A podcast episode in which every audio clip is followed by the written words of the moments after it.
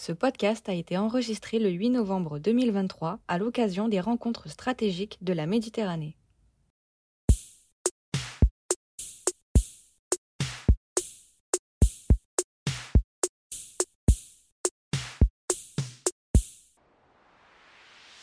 Bonjour à toutes et à tous et bienvenue dans ce nouvel épisode de la Boussole stratégique, le podcast de la FMES. Nous nous intéressons aujourd'hui à la sécurité énergétique et pour répondre à mes questions, j'ai le plaisir de recevoir Madame Annabelle Livet. Bonjour. Bonjour. Vous êtes chargée de recherche à la FRS sur les questions de sécurité énergétique. Vous préparez également une thèse sur les divergences conceptuelles et spatiales de la sécurité énergétique en Europe, ainsi que les implications pour l'UE et l'OTAN. Le retour de la guerre en Europe avec le conflit en Ukraine a fait monter le prix du baril et a mis l'accent sur la difficulté à s'approvisionner en gaz. Plus d'un an et demi après, quelle est la situation? Peut-on parler d'une amélioration? Alors euh, c'est sûr que si on compare par rapport euh, au moment où il y a eu l'agression euh, justement de, la Russie en Ukraine et donc toute la crise qui en a découlé, c'est-à-dire cette rupture littéralement d'approvisionnement en gaz vers l'Europe, oui, il y a quand même une amélioration. Cependant, il est important quand même de préciser que c'est très temporaire et ça reste quand même assez précaire aussi.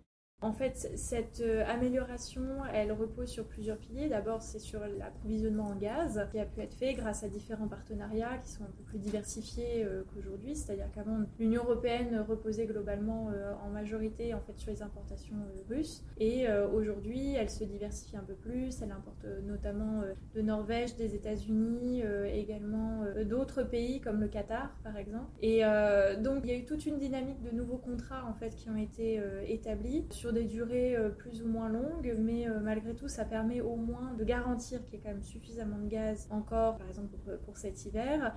Euh, une deuxième amélioration qui est maintenant notable, mais qui était liée finalement à ces divergences, enfin du moins ces, ces fluctuations d'approvisionnement en gaz, euh, ça concerne l'électricité, donc la réforme européenne du marché de l'électricité, qui a été, euh, en tout cas, euh, il y a eu un premier accord qui a été trouvé entre les différents pays membres.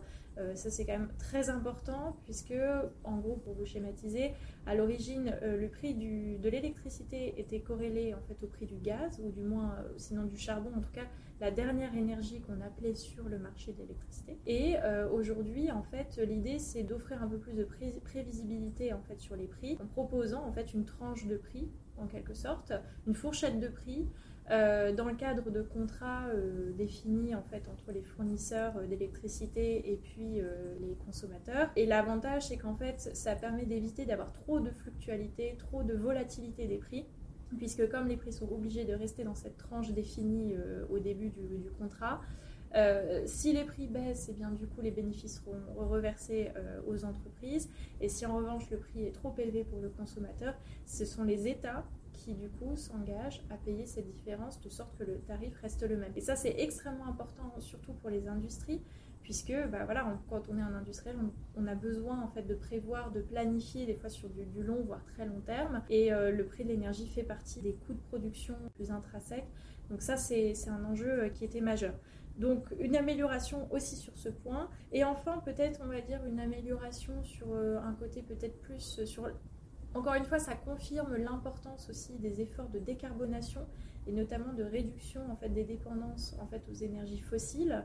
Euh, donc là, l'idée, c'est de se dire que finalement, le développement des énergies renouvelables, mais tout comme avec le choix français et d'autres pays, euh, par exemple de, l'Union européenne, le choix sur le nucléaire, ça répond aussi à une logique en fait d'autonomie ou en tout cas d'être moins vulnérable face aux dépendances énergétiques envers d'autres régions du monde. Et dans ce contexte de crise énergétique en Europe, la souveraineté énergétique apparaît comme un idéal à atteindre. Qu'en est-il de la France? Alors, c'est assez amusant euh, comme question, parce qu'en fait, la souveraineté énergétique comme concept, déjà, c'est très français, en fait. C'est plus que européen, d'ailleurs. Euh, c'est quelque chose, la France a essayé de mettre ça en place, euh, notamment l'année dernière, il y a eu beaucoup de discours sur la souveraineté énergétique, etc., qui n'a jamais été compris de la même manière ailleurs, tout simplement parce que, si on prend un, un exemple assez caricatural, c'est que le terme de souveraineté énergétique, si on le prend en Allemagne, n'a pas du tout la même signification. Mais alors pas du tout. C'est-à-dire qu'en France, on entend souvent la souveraineté énergétique comme finalement une sorte de forme d'autonomie stratégique. C'est-à-dire on essaye d'être souverain, d'avoir le contrôle sur l'ensemble de la chaîne euh, énergétique, donc c'est-à-dire de, la production, on va dire, ou l'extraction éventuellement, euh, jusqu'au flux et la distribution et ensuite la consommation d'énergie. En Allemagne, en fait, euh, cette conception-là n'existe pas en tant que telle. La, notion de souveraineté énergétique, elle réside dans le fait d'avoir la liberté de commercer avec qui on veut et donc d'avoir le choix en fait de ses partenaires, de ne pas avoir un partenaire euh, exclusif, par exemple pour des échanges soit électriques euh, ou, autres flux énergétiques, mais donc d'avoir ce choix en fait. Donc en cela, elle est souveraine puisqu'elle contrôle ses approvisionnements. En tout cas, c'est sa perception des choses. Donc là encore, c'est quelque chose d'assez assez particulier.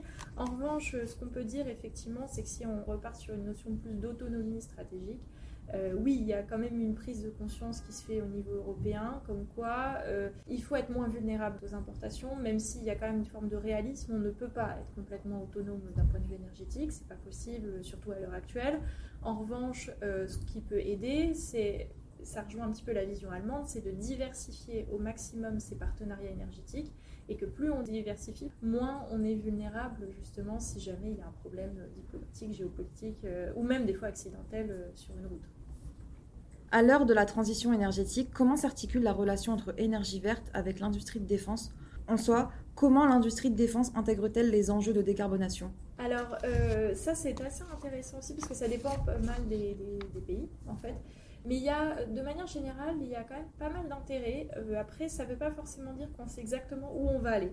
C'est-à-dire que c'est plutôt corrélé, on va dire, avec euh, ce qui se passe dans, le civil ou de manière euh, macro, on va dire, avec les approvisionnements en énergie. C'est-à-dire que si on n'a pas suffisamment de gaz ou de pétrole, par exemple, dans nos sociétés, il n'y en a pas forcément non plus, beaucoup plus, on va dire, pour la défense. Bon, ils ont des systèmes parallèles, donc normalement c'est un peu différent, mais il y a quand même une certaine vulnérabilité, et ça, le monde de la défense en a conscience.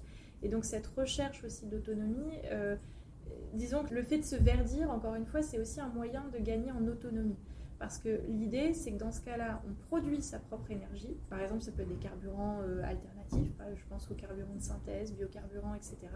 On produit son électricité dont on aura besoin, alors soit sur des, des euh, sur des bases euh, sur le territoire national ou alors en opération extérieure, Donc tout ça, il y a beaucoup de réflexions qui sont faites, beaucoup d'expérimentations aussi qui sont faites. Il y a quand même des annonces aussi assez fortes, je pense notamment aux États-Unis, qui envisagent en tout cas d'avoir cet objectif d'avoir toute une flotte en fait de véhicules euh, de reconnaissance tactique qui soient euh, électriques d'ici 2035. Ce qui est assez intéressant puisque là aussi, en plus de cet argument euh, de relative autonomie, etc., il y a un avantage tactique à ça qui est que quand vous utilisez un véhicule électrique, vous avez une empreinte thermique qui est bien moins importante, on va dire, que pour un véhicule à combustion classique. Donc vous êtes moins, moins repérable, on va dire plus furtif. Donc ça, c'est un avantage aussi qui est, repéré par, par l'industrie de défense. Euh, et donc qui est aussi pris en compte. Après, je finis peut-être juste là-dessus quand même, c'est que l'aspect logistique est aussi pris en compte, c'est-à-dire que euh, il y a plein d'implications en fait. C'est-à-dire que vous avez un, système, normalement, vous avez notamment en France le, service de l'énergie opérationnelle, le SEO, qui lui est un peu le spécialiste, c'est celui qui donne toute la, logistique en fait pour euh, avoir de, apporter de l'essence dans les armées.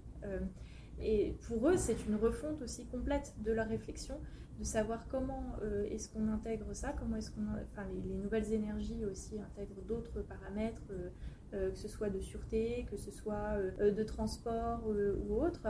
Donc tout ça, c'est à prendre en compte. Donc c'est un, système entier qui en fait est en, en phase d'être repensé, on va dire. Mais là encore, les directions restent à voir. Quels acteurs étatiques se distinguent dans ce secteur de l'énergie? Je pense notamment à la Chine qui est très active dans ce domaine et qui noue des relations avec de nombreux pays du Moyen-Orient. Est-ce qu'on peut dire que la Chine a un coup d'avance euh, sur les Européens? Oui, on va dire que oui.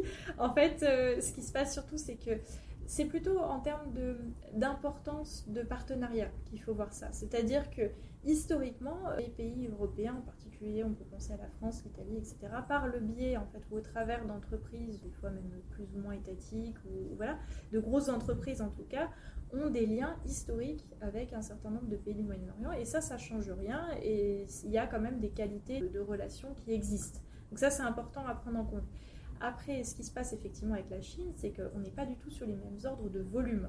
C'est ça, en fait, il faut regarder. Pour vous donner un exemple, euh, en termes d'exportation qui partent donc de la région du Proche et Moyen-Orient, donc euh, exportation, on va dire euh, pétrole, gaz, enfin tout ce qui est fossile, ça part à 80% vers l'Asie et à 20% vers l'Europe.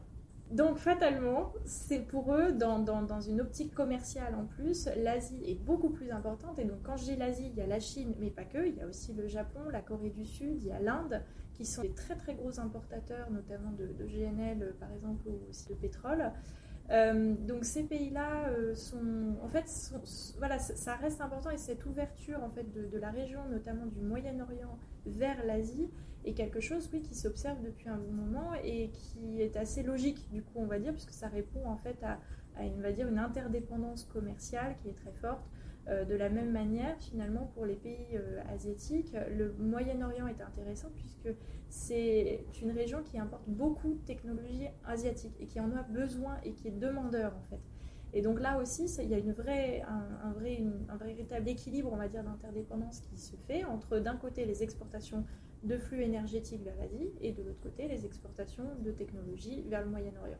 Donc c'est sûr que venant d'Europe, euh, on a, il faut passer par d'autres leviers en fait, parce que ce levier-là, on ne l'aura pas et on ne peut pas rivaliser euh, honnêtement sur ces, sur ces sujets-là on n'ira pas consommer euh, autant que consomme la Chine, et j'aurais tendance à dire heureusement d'ailleurs, parce que ce serait quand même un très mauvais signe pour le climat, mais en même temps on n'est pas non plus en mesure de fournir autant de technologies ou d'investir euh, aussi massivement que ferait la Chine euh, ou d'autres pays asiatiques dans la région.